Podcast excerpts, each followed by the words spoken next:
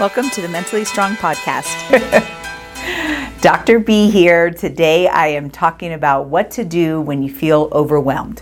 So I think I'm talking to everyone because um, there's, you know, we always get to a point where we feel overwhelmed. But what you do with that um, is important. Like we can't control all of the external things that are going on, but we can control how we react.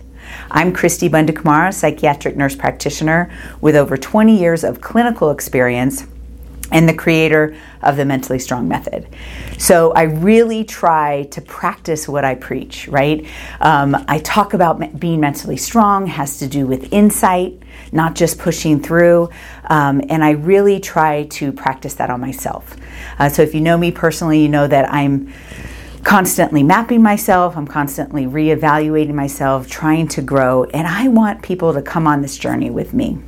So even just this morning, I felt overwhelmed. Well, I probably still feel a little overwhelmed, right? Trying to get um, these videos, uh, you know, done. I've got all of these other things going on um, in the business, but then in my life personally, and um, we all get to this point. And sometimes when I map out this overwhelmed, it just looks messy it just it's just a whole bunch of scribbling all over the paper.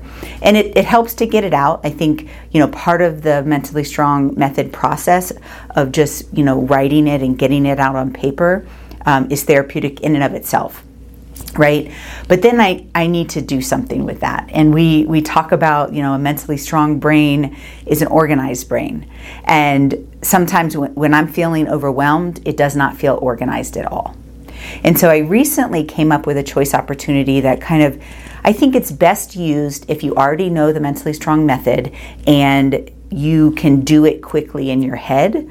Um, because the mentally strong method boils down to three things think, organize, and choose, right? I think a lot of times, I know a lot of times, we use a lot of mental energy thinking, thinking, thinking, thinking, thinking. Um, and we know we need to make a choice, um, but I personally get decision fatigue a lot. Right, I'm making decisions every time I walk into a patient's office, uh, an office with a patient. I'm I'm making a decision about their treatment and their meds. I'm making decisions about caring for my family with this terminal condition. I'm making business decisions about how to grow um, mentally strong, and so I have decision fatigue, and so a lot of times I find myself doing the wrong thing of just thinking, thinking, thinking about all the things that I need to make a decision on. And some of the things I can't make a decision on right away. I need more information or I need more time. Um, and so, this think, organize, and choose is a great way to kind of use on, on the fly, right? Think about what's going on, organize it in your brain. You know, taking away the pieces that you really can't do anything about right now. Okay, so I've got all these things going on. Um, uh, you know, my daughter's CPAP machine got recalled. Right, so it's it's a big thing. I need to make a, a, a phone call, but it's possibly a long process before I get a new machine and I'll, you know um, that actually gets fixed. Right, so I can't use a lot of energy, or I shouldn't use a lot of energy thinking about that, right? I just need to make the call. So organize what can I actually do today, and then I have to wait to see uh, what the result of that call is.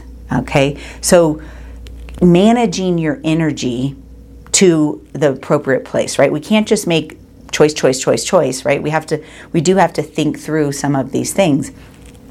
But if we spend too much time in the thinking, we call that ruminating. It's like I'm you know, and this happens when you're overwhelmed, when there's a lot of things coming at you at one time, and all you're doing is thinking about them, you're going to get overwhelmed. And so you got to get to that second piece of organizing. And in the complete mentally strong method, you know, we have these 10 categories, we make actionable, you know, plans and lists. What am I going to do? This I need to wait till next week. This, you know, I can do something. This I need to wait till the vet gets back to me. Like and organize it in my brain so that um, I can make some choices now.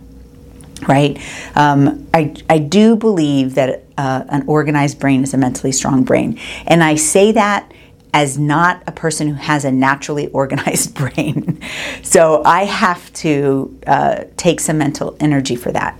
And I think some people um, are a little naturally more organized. Um, but I challenge you to not be compartmentalized, right? Like that you actually do go through this thinking process um, and you know organizing, but then actually making choices to move forward. So we've included um, the choice opportunity.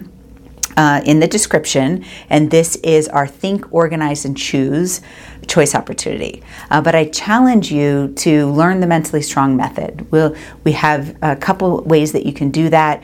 We have a, a course. The easiest way is the um, Mentally Stronger Together course uh, on our website, uh, but we are also about to produce a book called Discover the Mentally Strong Method, and then um, you can always get an appointment here in our clinic in Colorado Springs.